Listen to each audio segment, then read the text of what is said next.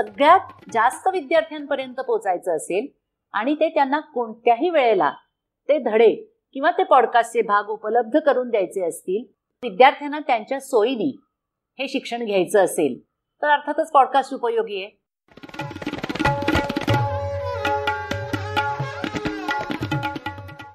नमस्कार. श्रुतकीर्ती निर्मिती पॉडकास्ट परिचयच्या आजच्या भागात मी अंकिता तुमचं खूप खूप स्वागत करते. मागच्या भागांमध्ये आपण पॉडकास्ट या संकल्पनेबद्दल माध्यमाबद्दल आणि व्यवसायाच्या क्षेत्रातल्या पॉडकास्टिंगच्या विस्तारत्या क्षितिजांबद्दल जाणून घेतलं होतं. पॉडकास्टिंगच्या मदतीने आपल्या ग्राहकांपर्यंत प्रभावीरित्या पोहोचण्यासाठी श्रुतकीर्ती निर्मिती आपल्याला कशी मदत करते हेही आपण पाहिलं होतं. आज मात्र आपण एका वेगळ्याच क्षेत्रातली पॉडकास्टिंगची दुनिया पाहणार आहोत आणि ऐकणार आहोत. ते क्षेत्र म्हणजे शिक्षण क्षेत्र. आता तुम्ही म्हणाल की या क्षेत्रात काय करणार पॉडकास्ट करून? आपले शिक्षक प्राध्यापक तर वर्गात विद्यार्थ्यांसमोर सततच बोलत असतात. मग पॉडकास्टिंगची काय वेगळी गरज आहे? असाच काहीसा प्रश्न आणि इतरही काही प्रश्न शैक्षणिक क्षेत्रातल्या पॉडकास्टबद्दल माझ्याही मनात आहे. आणि या प्रश्नांची उत्तरं देण्यासाठी आज पुन्हा एकदा आपल्याबरोबर आहेत प्रोफेसर डॉक्टर उज्ज्वला बर्वे. त्या माध्यमतज्ञ आणि अनुभवी माध्यमकर्मी तर आहेतच. आणि प्राध्यापिका या नात्याने शिक्षण क्षेत्राशीही त्या खूप जवळून जोडलेल्या आहेत. खूप खूप स्वागत मॅडम. नमस्कार. सगळ्यात पहिला प्रश्न की शैक्षणिक क्षेत्रातल्या व्यक्तींना म्हणजे अकॅडमिशियन्सना पॉडकास्ट करण्याची गरज का वाटते आणि या माध्यमाचा त्यांना कसा उपयोग होतो? शैक्षणिक क्षेत्रातल्या व्यक्तींना पॉडकास्ट करण्याची गरज का वाटते? याचं अगदी साधं उत्तर आहे की आता गेल्या वर्षभरात ही गरज जाणवायला लागलेली आहे. कारण आपल्याला कोविडने घरून शिक्षण द्यायचं आणि घरीच बसून शिक्षण घ्यायचं. ती परिस्थिती आपल्यावर लादली कोविडने. म्हणजे मग वेगवेगळ्या चांगल्या पद्धती शोधून काढायला पाहिजेत ज्याला आपण आता ऑनलाईन टीचिंग म्हणतो किंवा ऑनलाईन एज्युकेशन म्हणतो त्याकरता. मग आपल्याला या वर्षभरात हे लक्षात आलं की सिंक्रोनस एज्युकेशन म्हणजे ज्या वेळेला शिक्षक ऑनलाईन आहेत त्याच वेळेला विद्यार्थ्यांनी पण ऑनलाईन यायचं आणि वर्गात जसं शिकवतात तसं त्यांनी कॅमेऱ्यासमोर येऊन विद्यार्थ्यांना शिकवायचं हे नाही कसं जमत आहे. त्याच्यामध्ये अनेक अडचणी येतात. सिंक्रोनस म्हणजे तत्कालीन म्हणजे त्याच वेळेला. अशा पद्धतीने.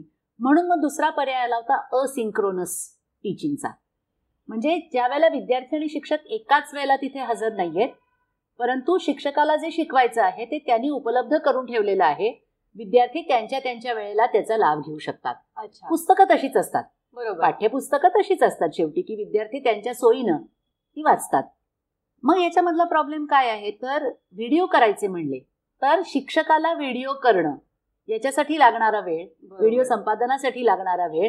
आणि मग कितीही नाही म्हटलं तरी व्हिडिओ आला समोर की लक्ष आपलं दृश्याकडे अधिक जातं. करेक्ट मग व्हिडिओच्या समोर येऊन शिक्षक बोलणारच असेल फक्त तर त्याचा काय फायदा ना? मग तुम्ही शिक्षक व्हिडिओ समोर शिकवणार असेल तर मग त्यांनी प्रेझेंटेशन वापरावं त्यांनी आकृत्या दाखवाव्या त्यांनी काही साहित्य दाखवावं.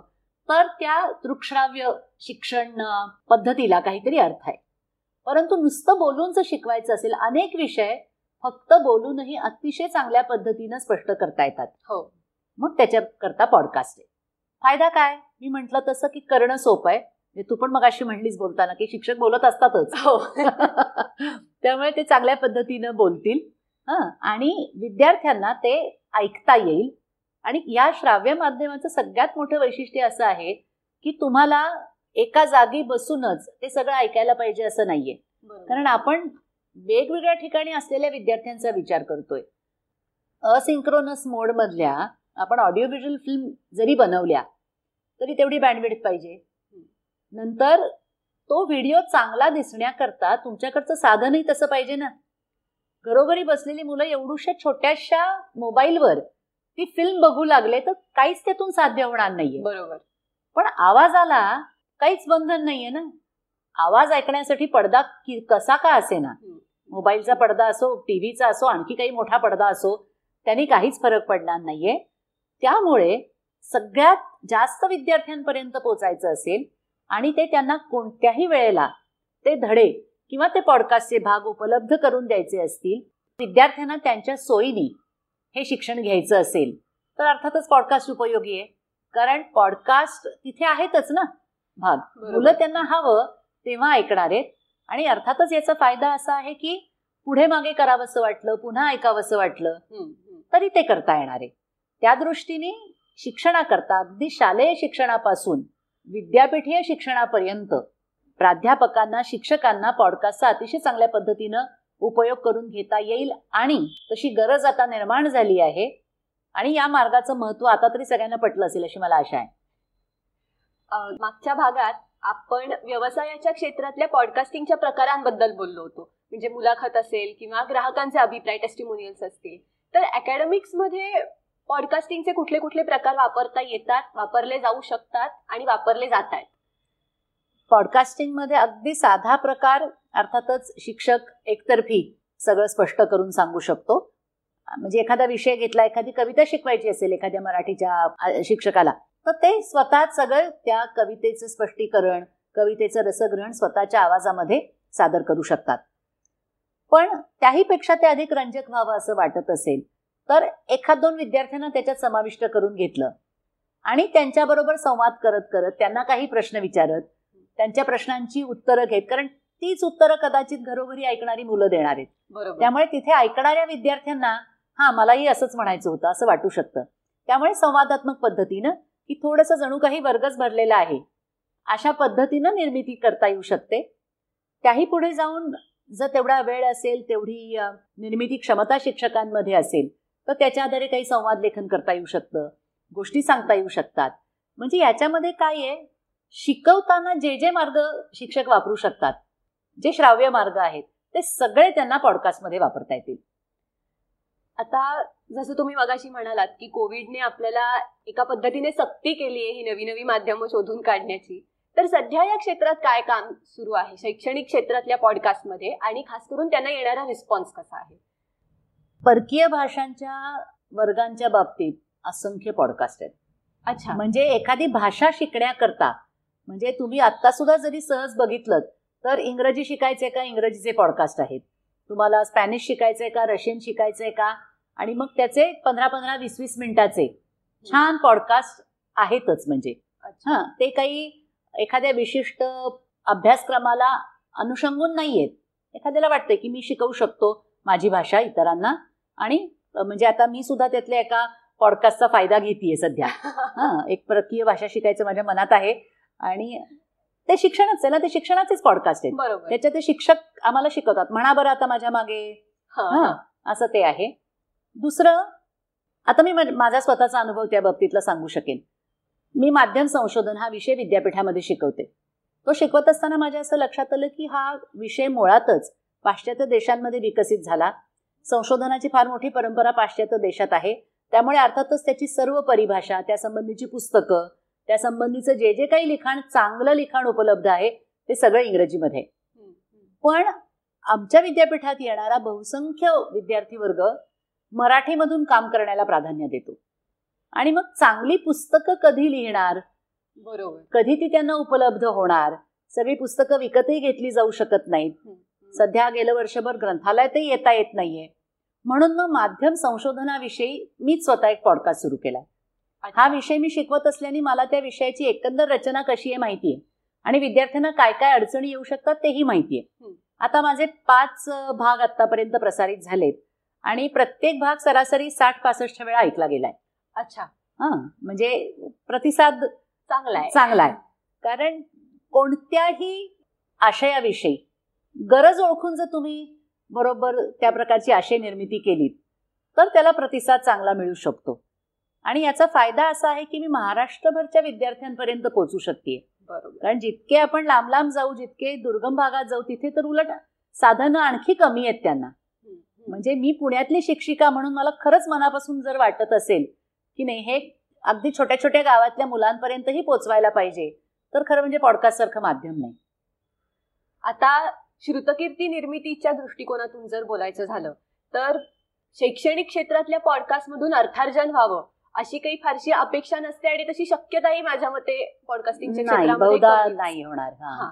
तर मग या क्षेत्रात गुंतवणूक का करावी? शिक्षकाची तळमळ. जो हाडाचा शिक्षक असतो त्याला असं वाटत असतं. आणि खूप शिक्षकांच्या बाबतीमध्ये असा अनुभव येतो की तेव्हाही असं बोललं जायचं की अरे यांची व्याख्यानं ना सगळी रेकॉर्ड करून ठेवली पाहिजेत. हो. पुढे ऐकायला मिळाली पाहिजेत. आपणही आता जेव्हा काही जुन्या शिक्षकांची उदाहरणं ऐकतो की काय त्यांची व्याख्यानं व्हायची. तर आता सहज सोपं आहे. म्हणजे उत्तम व्याख्यानांपासून कुठल्याही प्रकारची व्याख्यानं आपणच रेकॉर्ड करून ठेवणं शक्य आहे. आणि ही एक आपली बांधिलकी आहे ना. ही आपली बांधिलकी आहे की मला जे माहिती आहे ते ज्याला जेव्हा त्याचा जसा लाभ घ्यायचा असेल तसा त्याला घेता यावा आणि मग ते वाटतं त्या मानाने तितकं खर्चिक नाहीये. म्हणजे याच्यातून उत्पन्न जरी नाही मिळालं तरी मला कोणापर्यंत तरी पोचायचं आहे. मी जे आत्तापर्यंत जे काही या अभ्यासाविषयी शिकलो आहे या विषयासंबंधी मला जे माहिती आहे ते मी लोकांपर्यंत पोचवणार आहे ती माझी तळमळ आहे. ती तळमळ पूर्ण होणं हाच त्यातून होणारा फायदा आहे. नाही का? आता शैक्षणिक क्षेत्राच्या थोडंसं बाहेर येत. जसं आपण पहिल्या भागापासून बोलतोय की कुणीही आणि कशावरही पॉडकास्टिंग करू शकतं. तर मग एखाद्या कुणालाही जर पॉडकास्ट सुरू करायचा असेल तर त्याने काय करावं? खरं आहे हा ही गोष्ट की कोणीही लिहा. आता म्हणजे जसं आपल्या डायरीत लिहायला जसं आपल्याला बंधन नाहीये तसंच पॉडकास्ट करायलाही बंधन नाहीये. कोणीही लिहावं ना काहीही लिहावं तसंच कोणीही काहीही बोलावं हा ते उपलब्ध करून द्यावं. कोणापर्यंत ते पोचेल कोण ऐकेल कोणाला आवडेल हे ऐकणाऱ्याच्या आवडीनिवडीवरती आहे. त्यामुळे असं सुद्धा होऊ शकतं की अगदी शिक्षकांना नाही परंतु खूप इतर पण व्यक्ती आहेत ज्या व्यावसायिक पण नाही आहेत ज्यांचा काही बिझनेस पण नाही आहे जे शिक्षकही नाही आहेत तरीही त्यांच्याकडे सांगण्यासारखं खूप आहे. आणि त्यांनाही असं वाटू शकतं की आणि खरंच असू शकतं की मला नाही मला गीतेविषयी माझा खूप अभ्यास आहे समजा भगवद्गीतेविषयी. तर माझ्या डोक्यात जे विचार आलेले ते मी एकतर लिहून ठेवू शकतो किंवा पुस्तक मार्गाने लोकांपर्यंत पोहोचवण्याचा प्रयत्न करू शकतो. तशा पुस्तकाला हा पर्याय होऊ शकतो. आणि ते त्यांच्या तोंडून ऐकणं. आज सुद्धा आपल्याला जुनी भाषणं ऐकायला का आवडतं? भाषणं वाचणं आणि भाषणं ऐकणं. बरोबर. यातला जो फरक आहे तोच पॉडकास्टिंगमध्ये आहे ना? त्यामुळे ज्याच्याकडे एखाद्याने उत्तम ललित निबंध लिहिले असतील किंवा एखाद्याला मी म्हटलं तसं असं काही चिंतनपर लोकांना सांगायचं असेल क्वचित कधी एखाद्याला स्वतःची छोटी मोठी साहित्य संपदा सुद्धा या निमित्तानं उपलब्ध करून द्यायची असेल ज्याला थोडंसं ऑडिओ बुकचं स्वरूप येईल. पण व्यावसायिक पद्धतीनं नाही. स्वतः पुरतं की मला हे सगळं माझ्या शब्दामध्ये कुठेतरी नोंदवून ठेवायचं आहे माझ्या आवाजात नोंदवून ठेवायचं आहे अशी कोणतीही व्यक्ती सुद्धा पॉडकास्ट स्वतःचा करू शकते. थँक्यू मॅम आतापर्यंत आपण फक्त व्यावसायिक दृष्ट्या पॉडकास्ट विषयी बोलत होतो पण आता त्याच्या थोडंसं बाहेर येऊन आणखी एक नवं विश्व पॉडकास्टिंग मधलं आम्हाला सांगितल्याबद्दल खूप खूप थँक्स श्रुतकीर्ती निर्मितीच्या पॉडकास्टवरच्या आत्तापर्यंतच्या भागांमध्ये पॉडकास्टिंगच्या जगाबद्दल पॉडकास्टिंगच्या व्यावसायिकतेच्या जगातल्या महत्त्वाबद्दल आणि आजच्या भागामध्ये शैक्षणिक क्षेत्रात चाललेलं पॉडकास्टिंगमधलं काम आणि कुणीही पॉडकास्ट करू शकतं या तत्वाने आपण पॉडकास्ट कसा सुरू करू शकतो याबद्दल आपण खूप बोललोय. आणि मला आशा आहे आणि थोडीशी खात्री आहे की या सगळ्या चर्चांमधून पॉडकास्टिंगबद्दलच्या तुमच्या सगळ्या प्रश्नांची उत्तरं मिळाली असणार आहेत. पण जर या पुढेही प्रश्न तुम्हाला असतील तर श्रुतकीर्ती निर्मितीला जरूर संपर्क साधा. तोपर्यंत श्रवणीय ते विश्वसनीय. धन्यवाद.